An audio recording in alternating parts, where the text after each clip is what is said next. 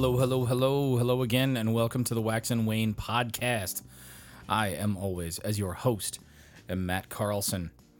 Welcome again. This is four weeks, man. That's a month. We've been doing this a while, so I hope you've been here for the whole ride. And if you're just uh, tuning in, just checking it out, just finding out about us, I hope you're going back on Stitcher or the website or iTunes or whatever it is that you use to listen to these things. And I hope you're going back and getting caught up from the beginning.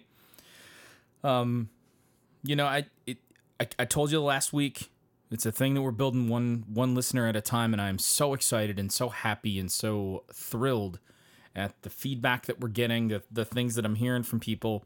Um, we've seen some uh, couple of really solid, like hardcore fans already, and that's uh, that's really encouraging and really heartening. And I just uh, I just want to say thanks, man. I really really appreciate it. I started this thing with zero expectation other than just to have a place to sort of rant and rave into a microphone and have it for posterity and be able to share it with people out there in the world who love vinyl is really gratifying and really really awesome. That said, we're always trying to make that number of people that are a part of this thing that are that are involved in vinyl, that love vinyl, that are learning to love vinyl. I know I say this every week because I mean it. I want it to grow. I want to have I want to have a bigger community. I want to have more people. We want to have more subscribers, more followers, more listeners. Please, if you're listening to us on iTunes, just hit the subscribe button. It just takes a second. If you enjoy the show, give us a review.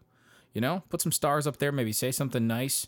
Um, it really does make a difference. The more that we, the more positive feedback we get in these platforms, the more likely we are to show up in somebody else's feed who may not know anything about us and they may stumble on the show just simply because they like other music podcasts or like a couple other podcasts that revolve around the idea of vinyl or records.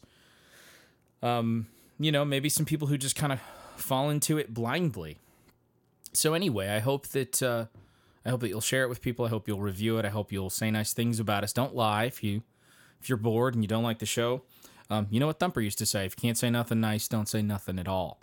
Um, and same thing on on Stitcher. They've got a little uh, little thing where you can follow us in your series of stations right there on your phone. Um, that's a great way if you don't want to have to download the podcasts. Um, you can actually listen to those through a streaming service right through your data plan on your phone. Um, and you can even give us a little thumbs up, sort of likey thing that they kind of ganked off of Facebook or whatever. Um, and if you're downloading them, you know, put comments in the comments section. Send us an email. Let us know what you think. Um, we appreciate the support. Um, all right, enough fucking pandering now. So hello. Um, it's been a week since we talked, huh? Um, it's been an it's been an interesting week. Um, it's sadly, it's been a week that's somewhat bereft of vinyl. I spent some time on uh, the weekend listening to some stuff I dug out. Um, I had a buddy who a couple weeks ago gave me a copy of Depeche Mode's "People Are People," which I don't think I've ever had on vinyl, and uh, had fun listening to that. I have a couple teenage girls, and the younger one she uh, she enjoys that, so we spent some time listening to that. And um, I've got another daughter who's really into a band called Beirut. Actually, they're both really into it, and uh, excuse me, Jesus Christ, and um, and she uh, that was her pick on uh, Saturday afternoon, and um, I spent some time spinning uh, Yankee Hotel Foxtrot by Wilco this weekend. I hadn't listened to that record in a long time, and for those of you who have been paying attention to the podcast and to the blog, there's been a fair amount of Wilco talk lately, what with their 20th anniversary coming up, and um, work has been super fucking busy because I would love to sit here and do this full time, but I actually have to go and earn a living to pay my mortgage and feed my family. So I've been doing a lot of that, and um, and I also uh, also playing a couple bands, and so there's been some busyness with that. And so it, it's been kind of a light vinyl week. So there's not really a whole lot of like, hey man, here's what I'm spinning. That's totally fucking awesome. Um, but uh, I did I did get some some quality turntable time in this weekend, and that was good. And um, I'm running out of space though, man. I'm I'm uh, I haven't bought any records since the uh, since the trip to Dearborn two or three weeks ago, and and now it's um, I've got almost all of that stuff put away, and I literally I have like maybe 25 or 30 records in the little cabinet that I have right next to my stereo, and the shelves upstairs are pretty much completely full at this point. So I'm gonna have to take another trip um, to IKEA, and we should probably have a we should probably have an episode on storage, huh? we should probably talk about that. But um, it's not going to be this episode. I got all kinds of fucking notes here in front of me, and none of them say anything about storage. This is just my rambling portion of the beginning of the program. Um, but yeah, I mean my uh, my cats are completely full, which is a good thing. Um, but they get kind of hard to. You guys know what I'm talking about. It gets kind of difficult to sift through that stuff and have enough room to really kind of browse properly and get records in and out without really giving them the squeeze. And of course, you know, if you pack those in there too tight, that's really shitty for your records, and we don't want that. Um, and I also, you know, the other thing that I would love to hear from you guys is other than the little like portable boxes, what are you guys doing for seven inch storage? I don't have a ton of seven inches. This is not something that I've ever spent a lot of time collecting or a lot of time being like super excited about but I'm I'm more and more I'm finding that when I'm going to shops that this is the place that I'm really spending a lot more time than I used to, and I'd really like to kind of amp up my my seven inch and 45 collection, and um, I'd love to know what you guys are doing for storage. So will you please let me know? Find me on Twitter at Wax and Wane Music. Uh, you can find us if you search Wax and Wane Music on Facebook. You can send us an email to waxed and waned. That's W A X E D, the word and, and W A N E D, at gmail.com, waxed and waned at gmail.com, or you can email us or comment to us right through the website, which is waxandwanemusic.com. Um, but I would really like to know what are you guys doing for your vinyl storage, for your full length records, your LPs, your 12 inches? What are you doing for seven inches? Um, I use the IKEA shelving. I know there are a lot of people who are down on that. I've had really good luck with it. I put it together well. I do use some wood glue. I don't use any of those crazy IKEA hacks where like I double reinforce. Um, you know, I just use the Expedit shelves, which they have discontinued, but they've got some new ones. I can't remember the crazy Scandinavian name that they've got for it, but regardless, um, I, I've got you know I've got uh, like four of those shelving units that are pretty much completely full, and um, and I need to get another one, and then the problem is going to be that at that point I've run out of room, so um, I guess I'm gonna have to start throwing books away. I just don't have a choice. So let's move on a little bit. Again, I hope you had a good week. I hope you've had a lot more vinyl time than I have. Again, what's our rule? If you're home, this should not be on. You should be listening to vinyl. If you have time to be listening to something and you are sitting in your home, turn this off. If you are making dinner, turn this off. Put on a record. Unless for some reason you're so far away from your turntable you can't possibly hear it in your kitchen, um, in which case I will make the exception that you should be listening to my show. Other than that, you should be listening to vinyl at your house if you have time to listen to something. If you don't, um, then you're probably not listening to this at home. If you're in the car, if you're going for a walk, if you're going for a run, if you're out with the dog, taking out the trash, if you're sitting at work, those are all perfectly good times to enjoy the beautiful, wonderful sounds of my um, silky smooth voice and my um, ardent and um, steadfast, partially correct opinions. Um, new uh, new post on the site as of uh, November fourth, which was election day, which um, didn't really grow too great in my neck of the woods. Um, you know, but we won't we won't really get into that and bog it down. Um, so November fourth, I put up a new uh, a second installment of Dollar Bin Darlings. I don't know how many of you caught the first one. It uh, it basically is a is a column we're aiming to do weekly, and it's a regular thing where we profile a record that can likely be likely be picked up in your uh, store's bargain bin, probably in a fifty cent or dollar bin, sometimes maybe as much as two or three bucks. Um, you might even be able to get it at uh, at a thrift shop or a Goodwill near you. Um, the idea is that if you're building a collection or if there's a record maybe that you've missed or a particular genre of music you're not super excited about this is an inexpensive way to get what I think is a particularly great record um, or an entry point of a particularly great artist that can be had on the cheap and you can sort of build your collection that way. This is a great way to go out, get a record inexpensively, especially if you're just getting into vinyl. Um, this is an awesome, awesome way for you to buy a few records, find out how you go about actually putting a record on the turntable, how you set your turntable up how you set your counterweight, what you put your anti skate setting to, what your PA situation is. Um, PA would be a preamp. Um, you know, getting everything kind of dialed in so that your speakers are where you want it, so that everything sounds really good.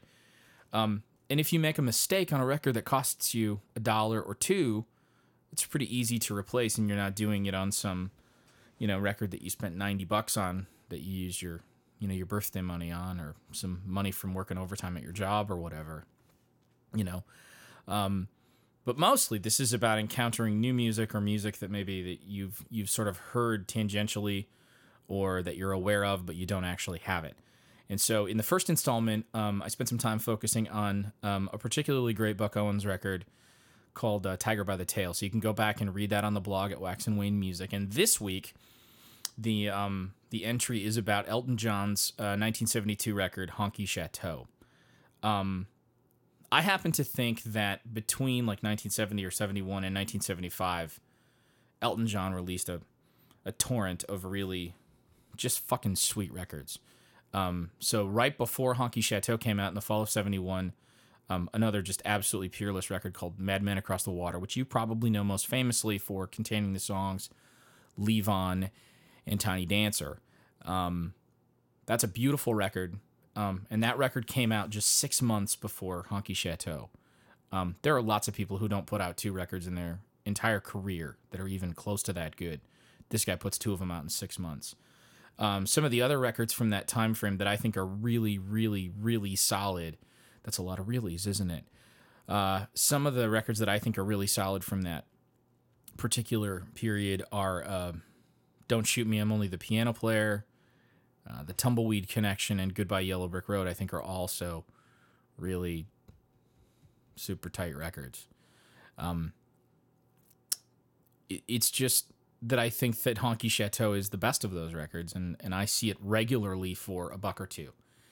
And one of the things that I really love about Honky Chateau, and you can read a little more in depth about this on the blog again, just just find us on waxandwanemusic.com. Um, but one of the reasons that I really love this record is that it's kind of all over the map sonically.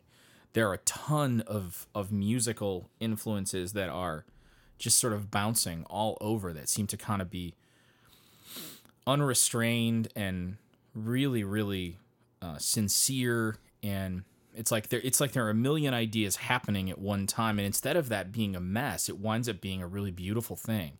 So you wind up with a a song like Honky Cat and a song like Hercules, which kind of book, which they don't kind of, they do bookend the record. One is the first and one is the last song on the record. And those two songs really kind of have like a kind of like um, like a junk band, um, backwoods New Orleans funk thing happening. Like they're very propulsive. Um, I think the line that I used in the article. Let me see if I can find it. If if uh, Allen Toussaint had been raised in Anglican England, he might have written Honky Cat. Um, I'm not sure that that's totally true, but I, li- I like the imagery of that. That there is this kind of melding of this sort of white boy English blue eyed soul thing going on with this really kind of furious and and and again really intense and kind of unrestrained New Orleans thing that's sort of oozing out of Elton John and his songwriter songwriting partner Bernie Taupin. Um, you know the the rest of the first side kind of kind of comes kind of comes back quite a bit. Um, you know, there's there's a couple ballads on there that are rather. There's one called Mellow that I like quite a bit, and then there's kind of a white boy funk kind of thing called Susie and then the end of the first side culminates in um, Rocket Man, which I'm sure you're familiar with. Which I I think even though I've probably heard it hundreds of times, I know I've heard it hundreds of times. I still think it's just a jam. I think it's a really I think it's a really awesome song. Um, I think it's really I think it's incredibly well written and and the arrangements are perfect and it's really well performed. And I don't care what a hackneyed um, piece of pop culture detritus Elton John has become. I mean, I, I know he's he's he's not really a musician anymore. He's just an icon, and he isn't really doing anything terribly. He's not. I shouldn't say he's not doing anything valuable. I don't mean that at all. What I mean is that he's not making music that's even close to being on caliber with this period that that I'm talking about. Um, and so he's really just kind of a guy who's a thing. Um, he's a guy who plays shows and he's a guy who does his thing, but he's not making records like this anymore. He's not he's not having these these periods of just bursts of creativity and um, mo- most people don't have them at all let alone have them throughout their entire life. And so he's very fortunate to have this three or four year period. Um, and then on the second side, you get um, you get the one sort of clunker on the record, um, and you get a couple other songs that are real solid that open side two, and then you and then you end things off with just two absolutely fucking beautiful and perfect, awesome songs. One is the aforementioned Hercules, which is again kind of like a, a New Orleans junk band kind of a thing. Um, and the one before that is this really lovely and delicate um, ballad with a lot of stuff going on lyrically. There's just a bunch of little um, Easter eggs about class warfare and loneliness and being in a strange place and um, uh, feeling slighted. And there's all kinds of different holes that exist in, in this song called Mona Lisa's and Mad Hatters, which is a lyrically stunning. It's some of Bernie Taupin's best work. It's also it's also got this melody to it and this this kind of weird sort of rolling lilt that happens in it. Um, that is just so it's so natural and organic and it doesn't it doesn't feel like a song normally feels and that's the highest compliment that I can pay it. Um, it's really just a beautiful, beautiful thing, and I think it, I think those two songs are really just a marvelous and incredible way to end a record. Um, you know, this is one of those cases where this is a record that went like triple platinum. It went to number one, um, and like a lot of the '70s Elton John stuff, you know, it seemed like everybody's mom and aunt and big sister had a copy of this. And so, of course, a lot of them wind up back in circulation through record stores and um, thrift shops and, and, and, you know, vintage places and, and things like that. So, this is a record that you can get on the cheap because there were so many of them sold. And the same thing is true for Madman Across the Water and Tumbleweed Connection and, um, you know, Goodbye Yellow Brick Road and a bunch of other stuff from this period. And those are all great records for you to grab for 50 cents or a buck if you think you're even remotely interested in this. But if you think Elton John's a square, if you think Elton John's the guy who just wrote the Marilyn Monroe song that they used when when Princess Diana died, if you think Elton John is just the goofy guy who goes on tour with Billy Joel because he has crazy glasses, you need to go get yourself a copy of Honky Chateau, sit down and listen to it a couple of times, and tell me that it's not a great fucking record. Because you're gonna have a hard time convincing me that it's not a great fucking record. It's it's just amazing. I, I think it's just a beautiful, beautiful thing. And I think there's so much going on that you'd be hard pressed not to find something about it that you like. Um, there are country influences. There are uh, straight ahead rockers. There are 70s ballads. There's a little AM gold. There's some there's some funk. Um, you know, there's uh, there's terrific musicianship. There's awesome lyrics. There's some sweet harmonies. There's a there's a, a crackerjack horn section. It's all really really good, man. I think you should check it out. Um, so it's Honky Chateau. It's from 1972. It's Elton John. If you don't have this, go out and buy it for a buck or two. If you do have it, the next time you see it in a bargain bin for a dollar or two, spend a hundred pennies, spend 200 pennies, or whatever the store is asking. Buy it for somebody who has a turntable who you think doesn't own it. Because the chances are that if you know somebody who has a turntable and they love music, there's like a 90% chance they're going to enjoy that record. So it's worth it. Go out, buy it, find it, get it, listen to it. Let's move on to the news. This week, the Decemberists released a teaser video for the first single from their forthcoming record. The single is called Make You Better, and it's on a record that's coming out in January called What a Beautiful World, What a Terrible World. Excuse me, I got it backwards. What a Terrible World, What a Beautiful World. That record is their first since uh, The King is Dead, which came out in 2011. The record's going to be out in um, the UK and Europe on Jan uh, January 10th and on January 20th via Capitol here in the States. Um, I kind of liked the way that they announced that this was going to happen. Um, Colin Meloy, the band's uh, frontman and primary songwriter, um, showed up during CMJ in Brooklyn um, 10 or 12 days ago and was busking near a subway stop during the CMJ Music Festival. And they painted a big mural along this uh, brick wall. And um, put the cover art up and the name of the record, and this was kind of the way that they announced it to the world. And so, um, a lot of the folks on the interweb who, uh, you know, see stuff like this, and the folks who are at CMJ, all um, kind of got up into a, a tizzy, and justifiably so. I think the I think the Decemberists have made some some pretty great records, and um, I'm a big fan of The King Is Dead. I think that's a I think that that's a great record. Um, I think that's a really really great record. So you can um, you can hear that song and see the teaser video, read a little more about the record, see a track listing and some European tour dates that are going to happen in the early part of 2015, and uh, see the artwork for that record over at the blog at waxandwanemusic.com.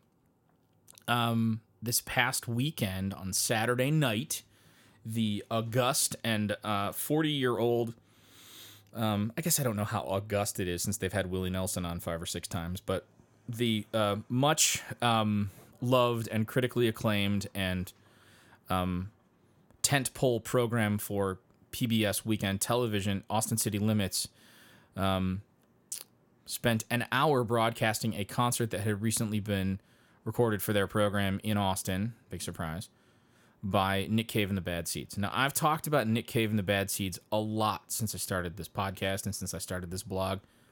Probably even more than I should have, considering my level of fandom. I'm I'm definitely a fan, but I've talked about them so much you probably think that like they're my favorite band or something, and that would not be the case. I think they're awesome, but I think maybe I've spent a lot of time on them because there's just a lot fucking going on with them right now. Um, as I mentioned to you a few weeks ago, both on the blog and on the podcast, um, they're getting a big uh, reissue campaign over the next six or eight months, where basically their whole back catalog is going to be reissued on vinyl through Mute Records.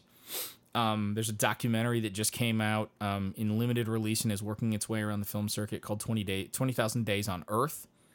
And now they've done this uh, this Austin City Limits thing that's kind of a sort of a follow up and, and, an exclamation point to the tour they did over the summer and early fall here in North America. Um, you can watch the whole thing either by going to the pbs.org site and getting it on Austin City Limits, or you can go to our site at waxandwanemusic.com and you can check out the whole thing. You can watch the whole set. I don't know how long it's going to be up. They usually only put these up for a week or two, so I would get on it right now. Um, this has been up again since Monday, so you might only have a few days. I would I would really hurry and, and get out and, and and snag this pretty quick. Um, you can also see a web exclusive clip of this traditional folk number that they have been playing for a few years called Stagger Lee, which is just this haunting fucking murder ballad that is just oh, it's blistering. It's terrifying. It's um it's haunting. It's gorgeous. Um somehow they make this murder ballad seem erotic. It's just crazy. But we've got both of those things up on the site so you can watch the full set um, the full hour set of uh, Nick Cave and the Bad Seeds on Austin City Limits that was broadcast first on uh, this past Saturday, November 1. Or um, in addition to that, you can also go and watch the uh, nine and a half minute version they do of Stagger Lee, which again is just fucking stupefying how awesome it is. Um, Ty Segall, who is like the new wonderkind of uh, indie rock, who is like prolific and chameleon esque. And if you have not listened to his interview on WTF with Marc Maron, go do that. Uh, it's really good. He's a really interesting guy. He and Mark have a really interesting conversation, and um, you should totally check that out. Um, in fact, I I don't really know. If you don't know much about Ty Segall, this might be a great way to get introduced because he just seems like a super good all around dude who is just so fucking excited about music. And for me, that makes it really, really easy to understand why he's putting out one or two records every single year. Um, and on that note, um, he's announced that uh, his label Drag City, a label that I really dig and respect, um, on November 18th is going to be releasing a compilation of uh, B sides and non album singles called Singles 2. Now, it's important to note that the S's, the one at the beginning of singles and the one at the end of singles, those S's are are dollar signs, which I think one can only describe as a pretty baller move. They're dollar signs, folks. So it's dollar sign I N G L E dollar sign space the number two singles two. So again, this is a comp that's going to feature non-album singles and B-sides basically that have been recorded um, from about 2011 to 2013, um, Drag City is actually releasing this fucker on four formats vinyl, which is what we care about here, digital, CD, and cassette. And trust me, we're going to save this conversation about cassette tapes for another day because I had somebody ask me about this, I think on Twitter. And they asked me what I thought of the resurgence and, and reemergence of cassettes. And it was difficult to sum up my feelings in 140 characters. Um, I did it, um, probably in a more curt way than I would have liked but I did it, and I and I want to have this conversation. So I'm gonna I'm gonna table that for a future date because we're gonna run out of time today because there's a lot to cover. But, um, long story short, um, we're gonna have a conversation about the the cassette resurgence later on. Um, but Ty Segall, November 18th, singles two, dollar signs, Drag City, non album singles, B sides, etc. Sweet comp. Um, if you like this guy's other work, I highly recommend you go out and pick this up um, support Ty Segall, support uh, Drag City, uh, plain and simple. Uh, on November 24th, the uh, Beatles, you probably have heard of them. They're four lads from Liverpool. They've they've done fairly well for themselves. Um, they are going to have four separate different compilations that are going to be reissued on 180 gram vinyl. Uh, the first two are the uh, now sort of ubiquitous um, record collector beginner set red and blue LPs. For those of you who have been living under a rock, are less than 12 years old, or who are just now getting into vinyl, um, those are um, essentially like a greatest hits via singles. The the red collection um, goes up through I think it's paperback writer, something in that Rubber Soul Revolver era kind of thing, like 65 ish. And then the second half of their career, which is basically like, you know, Revolver ish up through Abbey Road and Let It Be, and it has a bunch of singles on it, and they're they're both two LP sets. Um, these are the kinds of things that I see everywhere. They're usually fairly inexpensive, and they're they're a great primer for new fans. Um, so those are going to get um, new pressings, and those are going to come out in, um, like I said, in November. They're also going to reissue um, the Love LP, which is the musical arrangements for the Cirque du Soleil program, the the show that, that was put together um, that was first done in in Las Vegas and has since uh, toured all over the world. That started in 2006. And then the number one compilation, which is a collection of all their number one singles. Obviously, the vast majority of those, well, actually, now that I think about it, all of them would be on either the red or the blue LPs. Um, but that was packaged together and done as a CD set several years ago, and now those are those are being reissued now on vinyl. What I'm kind of curious about here, and I understand that they're the Beatles, and I understand that they're going to sell a bunch of these, and that that that moving inventory when you're talking about Beatles product is not really going to be a challenge. What I don't understand is I don't understand specifically with the red and blue LPs why this is necessary. Again, these are records that are generally speaking just a few dollars. They're not hard to come by. They're almost always in good shape. People have hung on to them. People have taken pretty good care of them. They made millions of them. I'm not exaggerating. They made fucking tens of millions of these things, and they're out there. I don't really know what the advantage is going to be of getting a new pressing. Um, they retail for $35.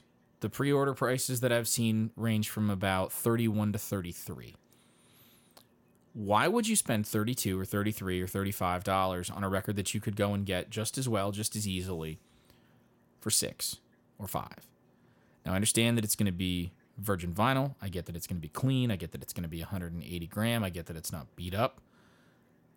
But these are not it's not even an album. It's just a collection of songs. And you know as far as the love thing and the number one thing uh, whatever you know that that's not my bailiwick. It's not how I listen to music typically. Um, and these are songs that you know. Again, I think the Beatles are they're fucking great. I know that it's easy to rag on the Beatles and talk about how they're everywhere and it's too much and you know are they really as great as everyone says they are? That's fucking nonsense. They're as great as everyone says they are. But you know what? I don't think that the world really needs a new version of the red and blue LPs. I don't really think that the world needed the number one comp to come out on vinyl again. I just don't think it's necessary. I'm sure there are people out there who are arguing with me right now. I was I was much more in line with all the mono reissues. I, I think that, that that's a totally separate discussion. Um, you know, but I'm sure there will be people out there who will buy them, and maybe you're one of those people and you just think that I'm an asshole. You're probably right. I am an asshole. It's true. Um, so anyway, those are coming out in November, um, November 24th to be exact. And again, that's the red and blue LPs, which are collections of singles. Those are two uh, LP sets on 180 gram vinyl. And then the uh, Cirque du Soleil show Love and the number one LP will also be out the same day on vinyl. Our last little bit of news this week is actually only sort of slightly related to vinyl and physical media. Um, and I and I want to talk about this because I think it's a fascinating look into the way that the music industry works in the present in the present era that we're in. Um, on Monday in a blog post, Taylor Swift and her people announced that um, her new album, 1989, which is just fucking tearing up the entire world. And if you have managed to avoid this, then I salute you, sir, and raise my glass. Um, but for most of you, you have probably run into this somewhere, whether it's in the car with your ch- your kids, or in the supermarket, or on hold, or uh, on the subway, somewhere. I'm sure you've run into this fucking thing. Um, this record is enormous. Um, it was pretty. Sh- we were pretty sure that we were going to get the first year ever that we didn't have a platinum LP, and then this thing sold 1.3 million copies in something like a week. Um, but what's really interesting is not how many copies of 1989 uh, Taylor Swift has, has has moved. What's fascinating is is that she told Spotify, the infamous streaming service, that pretty famously does not does not compensate its its artists very well, if at all, uh, for the content that they provide for their service. Um, she she notified Spotify on Monday that not only would she not be submitting 1989 for use on their service, but she was going to be pulling all of her back catalog as well. Um, of course, immediately Spotify said that they knew that 1989 was going to be um, basically a delayed release on Spotify because they were going to try to move units at the beginning of the the sales cycle for 1989. So for the first few weeks it was out. They knew they weren't going to get access to this, but they were surprised by the move to pull the rest of her catalog. Um, they did a couple things on social media to try to woo her back.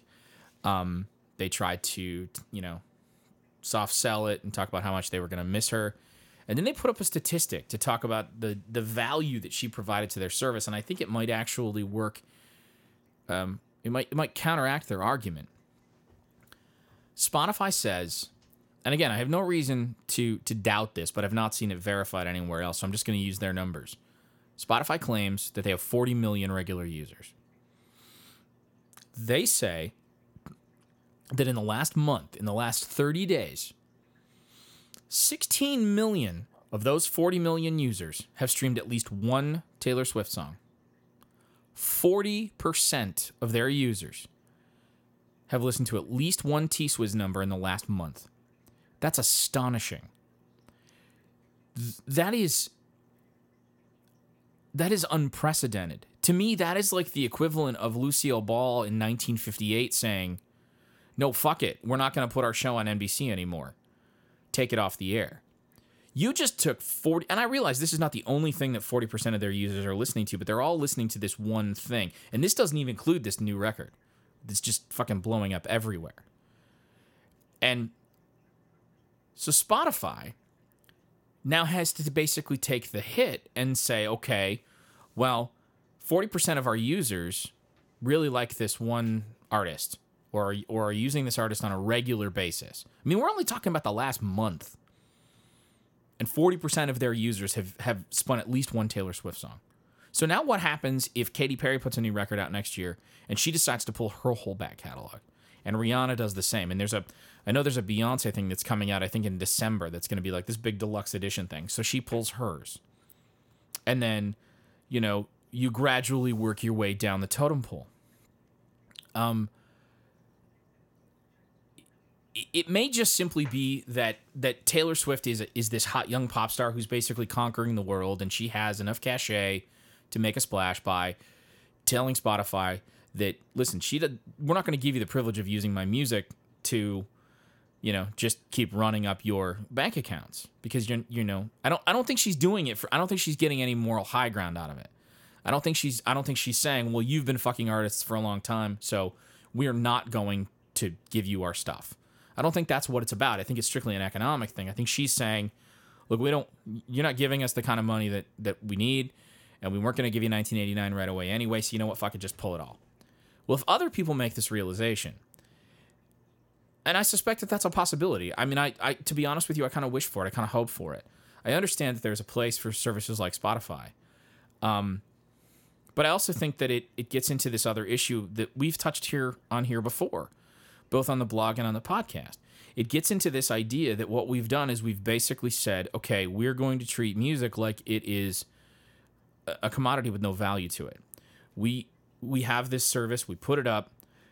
Yes, we have some monthly subscribers, but a lot of the people who are using our service aren't paying for it, and then there's a little bit of an ad, and artists aren't really compensated very well. And when they are compensated, or they are compensated a little better, there isn't enough transparency in it, and they're not getting paid the kind of money that they would if they were being played on terrestrial radio. And yet there are a lot more users, and it's it's become this whole mess. Um, and to me, what's really fascinating about it is now you've got this young woman who is king of the mountain for the time being.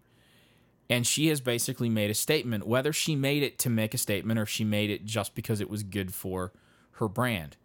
And now you've basically got this opportunity with a series of other acts to make the same realization that I can make more money if I don't give my music to Spotify because people will have to buy it on iTunes.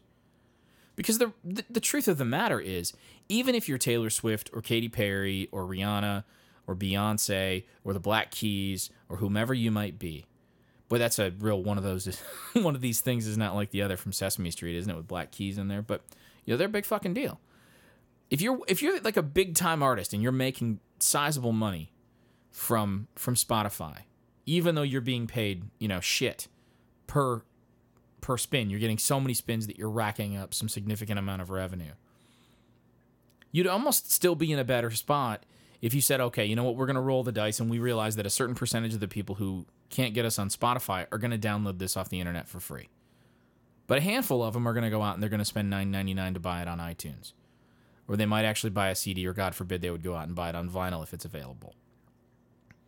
And so you may actually be seeing a way for artists to not only make a statement and try to deal with streaming services like Spotify, but also to you know look at their own best interest in terms of and I'm certainly not worried about whether or not Taylor Swift is going to be okay. I think she's going to be fine. She's 25 years old. She's got more money than God. She's going to be fine. But I think it's interesting to see what will happen in the wake of this. I'm sure there will be a wave behind this decision.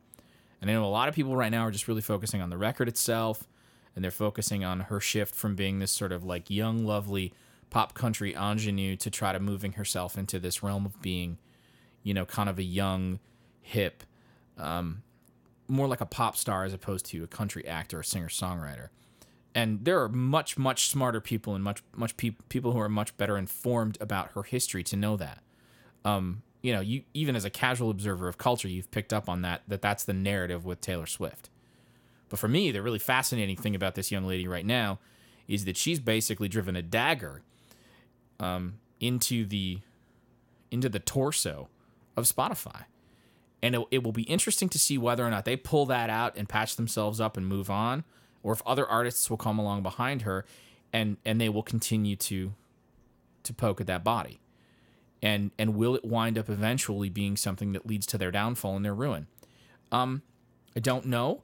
I'm not even sure as a music fan what to hope for. I mean, I, I've sort of made up my mind and I've made my decisions about what I buy and how I buy it and how I listen to it, and I hope you have too. And I hope that this this podcast will help you learn more about that. Um, but there are 40 million people out there right now who are using Spotify, at least as they clarified, on a regular basis. They're regular Spotify users and 40% of them have spun a Taylor Swift song in the last month. And now they can't do that anymore. And so the question becomes where are they going to go? We are going to take just a quick little break, and then we'll be right back. Stick around.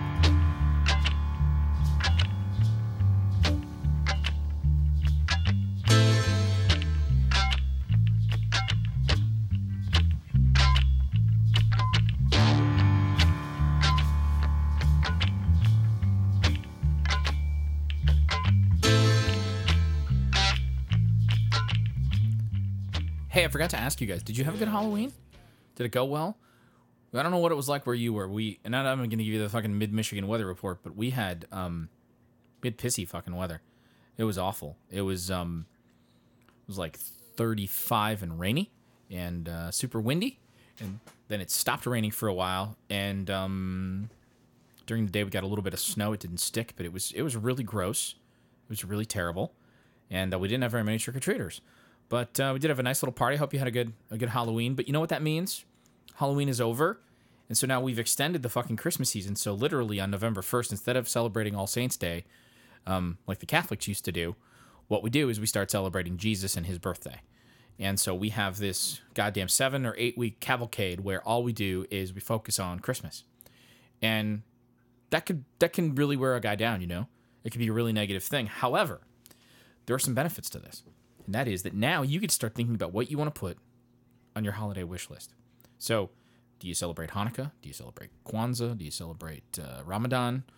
Do you celebrate uh, Christmas? Do you celebrate the winter solstice? Um, do you just have a big fucking New Year's party and get drunk? I don't know what you do. I don't know how you spend your holidays, but usually the people I know, um, whether they're religious or not, and I, I, happen to not be, but they get together at the holidays and they um, they take some time off of work. They uh, they eat a little bit too much food. Um, they drink a fair amount of alcohol and they uh, they trade gifts. And so what I'm going to do now is I'm going to spend the next few minutes kind of talking about some stuff that I have seen around that I'm pretty excited about that I think you might want to consider adding to your holiday wish list or if you're listening to this and you're thinking, "Hey, what do I get my record loving loved one?" Perhaps here are some some ideas for you. So let's let's get rolling. So the first one is uh, this thing that came out on Knitting Factory Records and this has been out a few weeks now, and this is this uh, th- this requires a lot of unpacking. Um, so the first thing is this is a uh, this is the third in a series of box sets being done to commemorate the awesome, just overwhelmingly dope work. Yes, I said dope work of uh, a fella named Fela Kuti. I, I, oh my god, I did that. I did fella, and then I said fella. I, I have this philosophy that that puns don't happen. Um, there are no um, inadvertent puns. They're all intentional. So even when you have a slip of the tongue like that, your brain knew what you were doing, even though you weren't fucking aware of it. So let's go back and let's try that again. Take two. So there's this awesome guy who's like the superstar, um, Superman of Afrobeat, and his name is Fela Kuti, and he's awesome. And if you don't know who he is, uh, you should watch an awesome documentary that I think is still available on Netflix and Hulu called Music is the Weapon.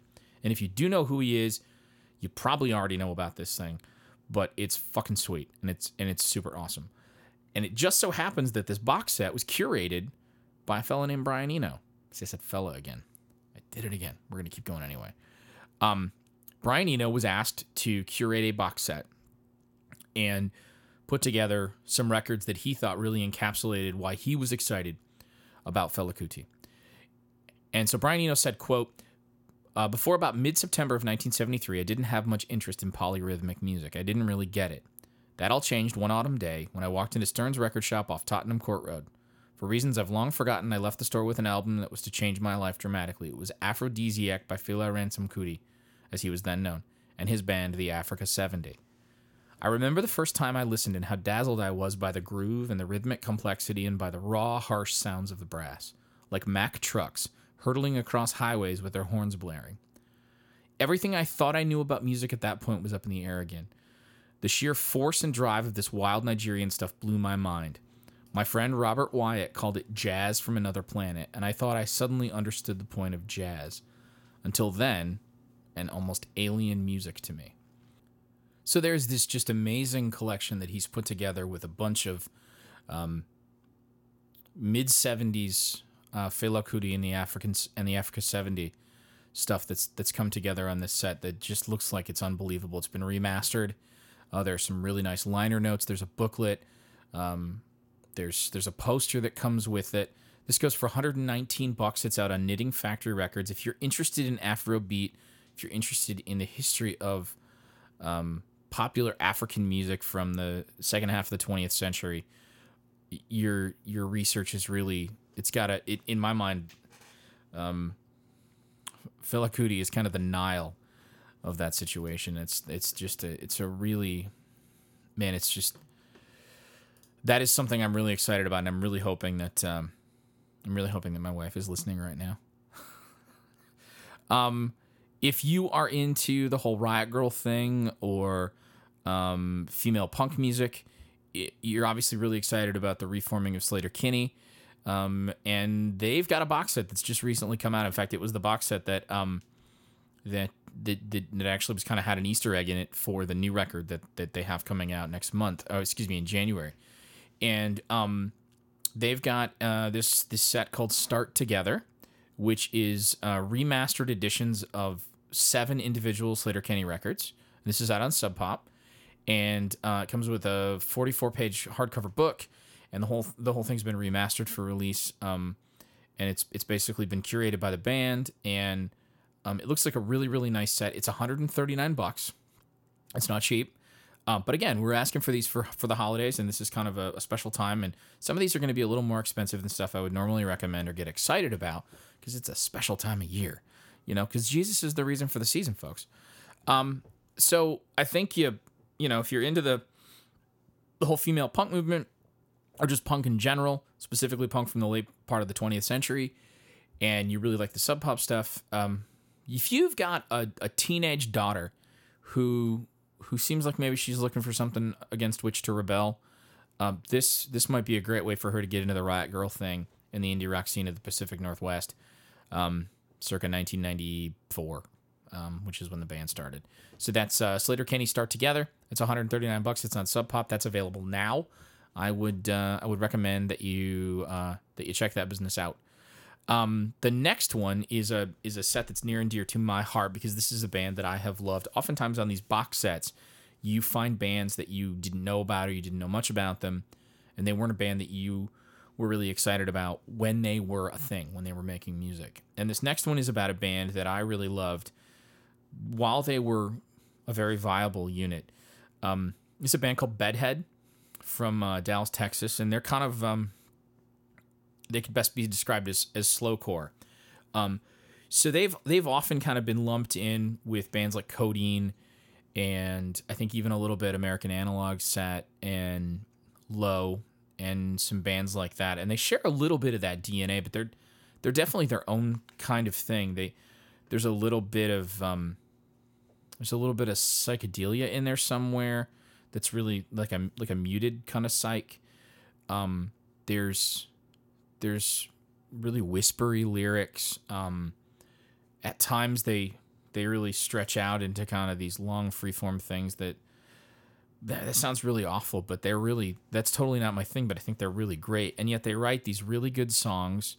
They have these really these really kind of interesting and surprisingly intricate, even though they're seemingly simple guitar lines that kind of weave in and out of each other um, that are really, really, they seem almost rudimentary, but they work so, so well.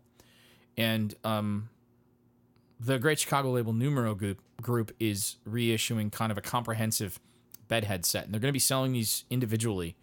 But what I think you should put on your Christmas list this year, if this is something you might be interested in, is they have a deluxe 5 LP box set that is limited to 2,000 copies. It includes the band's um, three full length records, which are Transaction De Novo, Beheaded, and What Fun Life Was. It also includes um, a double LP that is filled with outtakes, stuff from EPs and singles. And some of these are records that I already own on vinyl, and I am planning on picking this thing up. It comes with um, a 40 page book and it's got this big essay and a bunch of photographs and um, a whole bunch of posters from from stuff that are that are photographed in in the book, and um, it also comes with all the lyrics. And I just think this is a this is a really nice set. It's really well put together, and it's also a really good deal. It's eighty bucks. Numero packages their stuff really well. I have a couple of their box sets. They do things right. The pressings are really good. The artwork is really nice. And this is a band that I really, really, I really like, and I think that they just got missed, and a lot of people didn't get it or didn't like it or was the wrong place at the wrong time. I mean, this is a band making again, we'll use that word that I that I don't really like. I think it's kind of an umbrella for slower and unusual music from that time period, but slowcore. and this is happening like in the wake of like Nirvana and Pearl Jam and Soundgarden and Smashing Pumpkins, and they're just in the wrong place at the wrong time. And, and I think it's a shame. And they were, you know, they were on a couple of really small labels, and they were distributed by Touch and Go, and yeah, they got they got some pub out there. But and, and since the two brothers who were involved have gone on to form another band that I really like called the New Year, but I think Bedhead's better. Um, and so Bedhead 1992 to 1998 is the name of the set. It's basically their full discography. It's a five LP set with a sweet looking booklet. It's coming out on uh, later this month on Numero Group, and it's only 80 bucks. So put that on your uh, put that on your wish list. Do you have a Johnny Cash fan on your on your Christmas list? Are you a Johnny Cash fan? Um, you know, I this is another guy where it's it's almost a little bit like the Beatles, where people have talked about him so much, and he's kind of overexposed and even though he's Johnny Cash and he's and he's awesome, um, you know, he's kind of everywhere. But if you've if you've got a hankering for the Man in Black, or you know somebody on your list who does, this is this is a pretty compelling thing that's coming out. It's it's um it's called Unearthed, and it is the full box set of all of the American recordings that he did with Rick Rubin. And um, it's all six records. It's coming out December 9th. And it includes everything from um, American recordings to uh, up through the end, which is American Six Ain't Got No Grave, and you know my personal favorite of those those records, which is American Four, The Man Comes Around, which is which is really the last record that Johnny Cash made, and I I have kind of a yeah I I. I understand where people are coming from them when they talk about the fact that they're sick of Johnny Cash and they think he's overrated, and that's that's all fine. But I think sometimes it gets a little carried away. And so this is a thing where if you're a Johnny Cash fan or you know somebody in your life who is into vinyl and they love it, this seems like a pretty sweet, pretty sweet set. Um, Rick Rubin did supervise all of the uh, lacquers and the cuttings and the pressing and um, made sure all the masters were in the right the right place. And this is going to be a repressing that that is they're saying is going to be limited edition. But you know what? Isn't everything now? Aren't we just limited editioning everything until we need more editions? Um, I won't get off on that train again. Um, another John who I think is a fucking genius, and I'm only about the eight millionth person to say that is a, a guy named John Coltrane. You may know him. He played the saxophone. Um, he did this remarkable recording of a of a two night set that he and his uh, band put together at the time, which was a, a, quartet, which featured Coltrane and then McCoy Tyner, Elvin Jones, and Jimmy Garrison. And they did a two night stand, November 1 and 2 of 1961, at the Village Vanguard in Greenwich Village in New York City. And it was recorded by the inimitable Rudy Van Gelder. And th- this set was released, God, 15 years ago, I'm guessing. I should I should probably look this up, but it, it doesn't matter. A bunch of years ago, this came out in a really nice CD set, and I and I had this on CD, and I listened to this so much for about four years 50% of the jazz I consumed was this was this recording. Um, it's it's amazing. It is just it is amazing that people can make this music on the spot in a concert setting in in one shot and just do it so effortlessly and so beautiful um and it's just it's it, it I, I i'm at a loss for words because it's so fucking awesome and i'm so thrilled that these are coming out on vinyl. Um it's a 3 lp set. Um, these are being pressed on 140 gram vinyl so it's so nice to be able to tell you that something is coming out on something other than 180 gram. And i'll bet you that this 140 gram set sounds fucking great because if it was cut right and it was pressed right and it was mastered properly and they used the original tapes and everything sounds good i'll bet you it's to sound tight. It's to sound sweet uh, I should also mention that they were actually a quintet. I just noticed in my notes here, Eric Dolphy plays on this. Another guy you probably have heard of. Um, and this is at a point where um, Coltrane's really starting to take off in a different direction. And so you're going to get a little bit of that early stuff where it's a little more in the Miles Davis vein, and then there's going to be some stuff where it's where it, it starts to get a little crazy. Um, and it's a it's a really intimate recording. It's really um, you can sort of feel the room the way that it's recorded because it's Rudy Van Gelder and he's fucking awesome. And this is the first time that this has ever come out on vinyl. The first fucking time ever. And I can't tell you how excited I am that this is coming out. And if I don't get this and it's not underneath my holiday tree, um, I will be running out the day after we celebrate Christmas with my family. And I will be buying this on vinyl because I cannot wait to get my hands on this. This is coming out on Doxy Records. It will be 60 bucks. It's a 3 LP set. It's John Coltrane live at the Village Vanguard November 1 and 2. It's uh, he and his band. And boy, if you're looking for a reason to get into jazz, goddamn, there's there's a lot worse places you could jump in. Um, so there you go. Uh, this is this next one is a set that I actually have, and I'm gonna pub the folks at Numero Group again. Uh, this is called Syl Johnson: The Complete Mythology, and um, Syl Johnson was a was a guy who was kind of in the vein of Sam and Dave, and you know, um, Otis Redding and Wilson Pickett, maybe even a little bit of like Sam Cooke meets James Brown kind of a thing. Um, and I happened to find out about him, you know, through the folks at Numero Group. I, I wasn't keen on this before. I wasn't wasn't hip to this before. Um, before the folks at Numero started re-releasing his stuff, and they before they put this set out, they they put out a record called "Dresses Too Short," which I picked up at at a shop um, in Grand Rapids, uh, kind of on a whim, just because I thought it looked sweet, and I had heard a couple songs on the website, and I was kind of excited about it, and it, it's so good. Like it's amazing to me this guy wasn't enormous. Like it is shocking to me that this guy wasn't Otis Redding, Wilson Pickett famous. Um, he should have been.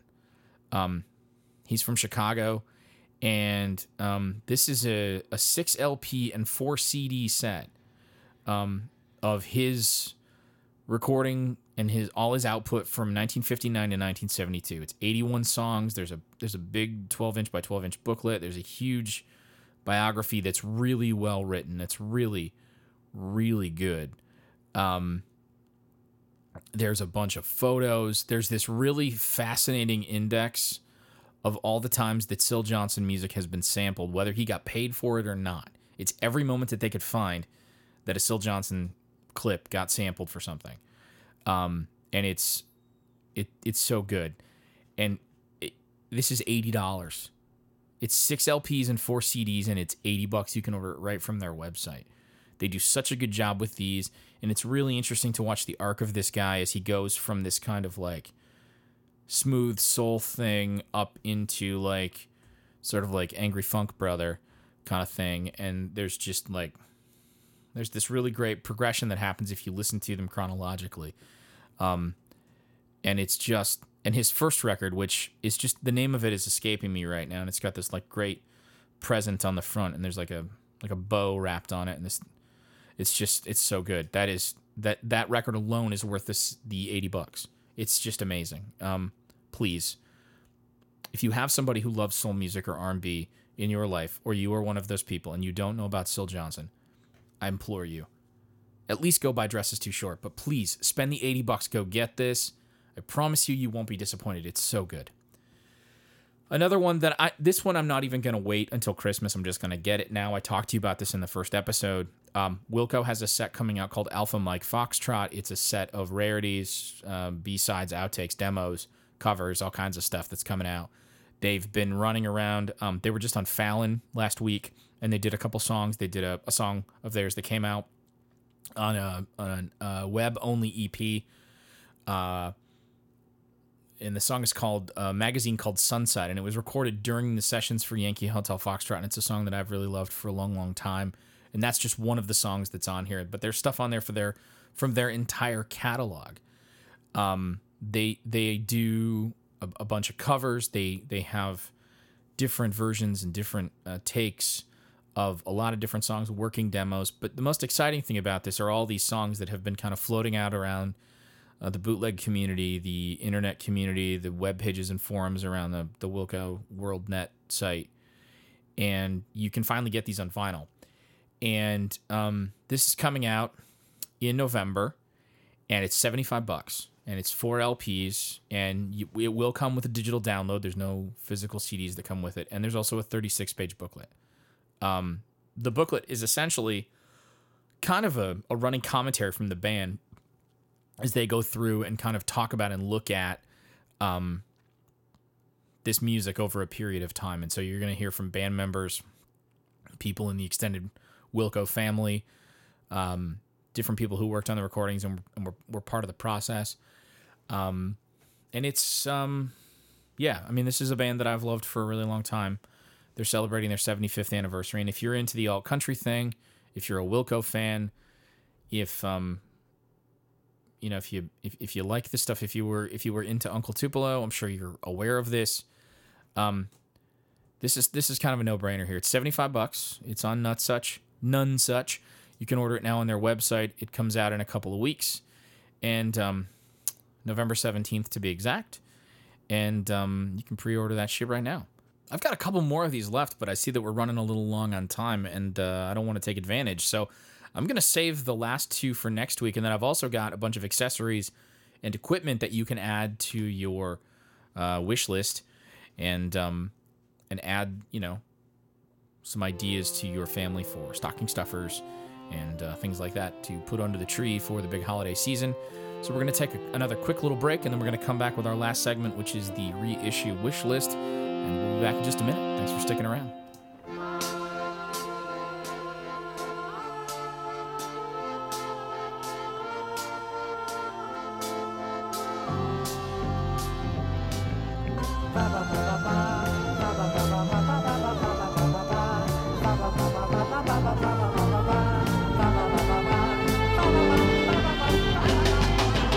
Welcome back to the Wax and Wane podcast. Again, I'm your host, Matt Carlson. Thanks so much for being with us. I apologize for running a little over this week. So let's get on to this. We are into our last segment of this week's episode. This is the uh, reissue wish list. Last week I hit on James' 1993 record Laid. This week I'm going to go back to 1968 and I'm going to give you what, for many people, specifically those who are sort of uh, Britpop and um, psych and mod collectors, uh, what is a holy grail. Uh, this is a record called Would You Believe by a guy named uh, Billy Nicholls. And this record was intended to be like the British Pet Sounds. Um, it was slated to come out in 1968 on Immediate Records, and Immediate was a label that was home to the Small Faces and the Nice, and then eventually Humble Pie, and uh, another guy who was kind of a sort of a psych pop, baroque pop um, singer songwriter named Chris Farlowe and a bunch of other bands. And it was actually owned and run um, by Andrew Loog Oldham, who had sort of made his name and his fortune by being the manager of this, the uh, Rolling Stones. And this record, like I said, you know, Nicholls and, and Oldham really wanted it to be like a, a British Pet Sounds. And the label started to run into financial difficulties, and the the record became very expensive and very difficult. And um, only wound up receiving a promotional run of 100 copies. And so for 30 years, this record basically existed in 100 promo copies. And that was it. Um, this is a record that, um, when you hear it, if you haven't heard it already, uh, your mind's going to be blown. Specifically, if you're into bands like the Zombies, the Hollies, the Left Bank, the small faces, and even some of the early Bee Gees stuff.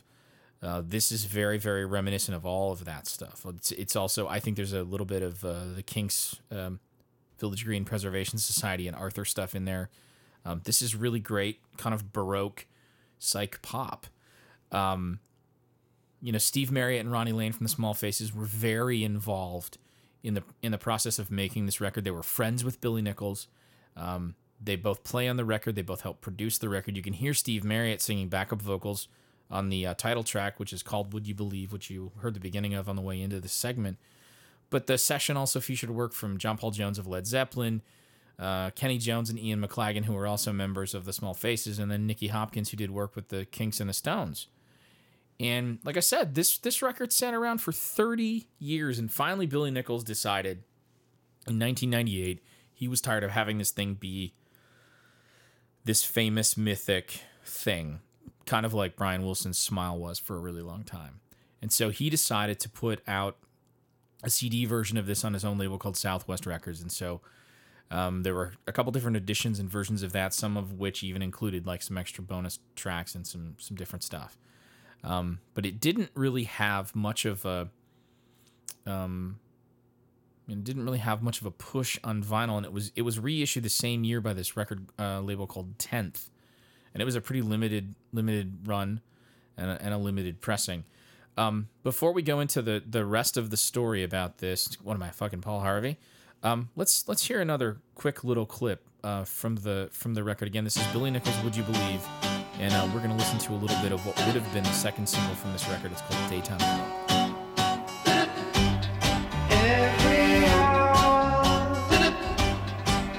watch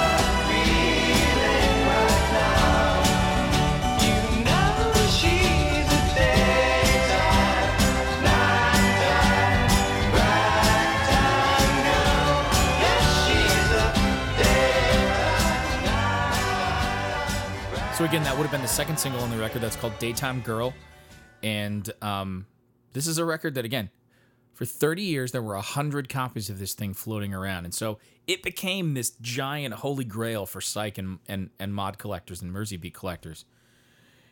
And I, it recently, like in the last few years, original pressings of this record have gone for more than 10 grand. Right now, the least expensive version of this is a 2007 reissue. It's a 2LP version long since out of print. It was an initial run, and then that was it. The least expensive version of that is $204. That's the least expensive version of this that you can get on vinyl. That's just a lot of money. I know I'm a cheap ass and I talk about this all the time. But thi- this is a record that should not be reserved for people who are uber freaks about, you know, British Psych and late 60s mod and bands like the Hollies and the Left Bank and the Zombies and the Small Faces. This is a record that everyone should know about. I, I, my opinion is if you know that, you know, you really love Odessey and Oracle by the Zombies, or you really love uh, King Midas in Reverse by the Hollies, or Bus Stop, or you really love Ogden's Nut Gone Flake by um, the Small Faces, or you really love Cucumber Castle by the Bee Gees, you you know you love any number of you know Fairport Convention or whatever band you want to pull out of Britain in the 1960s. This record ought to be on par with those records. I think this record is fucking awesome. And it's so sad that it's almost impossible to get a copy of it. I mean, it's like it was like 25 or 35 dollars just to get a copy of this CD. Um I would have to go back and do the research. It'd be a good idea, Matt, if you were a professional and did the podcast, that you could do this and get it before, um, do your research before you started recording instead of after. But I'm not even sure that this is available on iTunes. I actually got this disc years ago from a friend. I got like a burned copy. Uh, come and find me, feds. I got a burned copy of this that a friend gave me. And at the time, I didn't even really think much of it. And over the last few years, I've just become like fucking obsessed with it. And it's just not obsessed with it, but I just I just love it. And I, I'm so sad that this this classic record is, is, is for all intents and purposes is unavailable right now on vinyl, and it needs it needs to change. And one of the things that happens in the record collecting community with these really expensive psych records is a lot of times they're just cute. They have some angle or some hook, but they're more interesting than they are listenable. And that is not the case with Would You Believe. This is a record that is really well written, arranged, sung, played, produced. It's just really, really fucking good. And it's hard for me to believe that a record this good can go out of print. I mean, I'm gonna I'm gonna poke fun right now. I, it, it seems hard for me to believe that there are 170 some different pressings of Kiss Alive, and that I have to spend 204 copies to get a copy of Would You Believe by Billy Nicholls. That just seems wrong to me. And I know you Kiss lovers can fucking email me and tell me what a dick I am. Fine. Email me, whatever. It's not even that I think Kiss are that fucking terrible. I, I kind of think Kiss are that fucking terrible. But my point is that you have this glut of stuff on the one hand by all these bands, and then I can't even fucking get a copy of Would You Believe. And I think that that is just a shame. So I'm asking you, please, when you put my Christmas Christmas wish list together, get somebody to reissue this fucking record. Everything else is getting reissued. Please put it out. Billy Nicholls, would you believe? I've been Matt Carlson. I've been a little more long-winded than I have been in these other episodes. I went uh, I went over an hour today. I appreciate you sticking around. Again, find us online at waxandwanemusic.com. That's where the blog action happens. You're going to see regular excuse me. Again with the coughing and the hiccups. You're going to see regular posts almost every day, specifically during the week. Remember that I do have a job, so have some patience with me. I'll be putting up some news there. I'll be putting up some features. Remember that Dollar Bin Darlings is going up once a week. Episode one, Buck Owens. Episode two, Elton John. Go find those. See if you can find those records. But if you want to get more, hear some songs, see some videos, go to the website. You can also get some news on reissues, on stuff that's coming out, new records that are happening. You can also find us on Twitter at Wax and Wane Music. Please give us a follow. It's probably the most active place that I exist on social media with this thing. So come and find us. Building followers every day. Remember, subscribe in iTunes, give us a re, uh, review, give us uh, some stars, make it look good. It helps us get the word out to other people. Share this thing. Make sure you're letting the people in your life who love vinyl or who want to learn to love vinyl about our podcast and our blog. You can also find us on Facebook. Search for Wax and Wane Music. Once again, I have been Matt Carlson, and I have been thrilled. I am thrilled. I'm not. I'm not. I didn't used to be thrilled. I still am thrilled to be here and be able to talk to you about records that I love, records that I like, and records that I can't stand. And this week, I was thrilled to talk to you about a bunch of records that I hope you go get, and a record that I wish that somebody would put back out. And we had a little T Swizz conversation, and we talked about Spotify a little bit too. I think we got a lot done. So thanks for uh, thanks for listening, and uh, we'll see you on the flip side. Take it easy.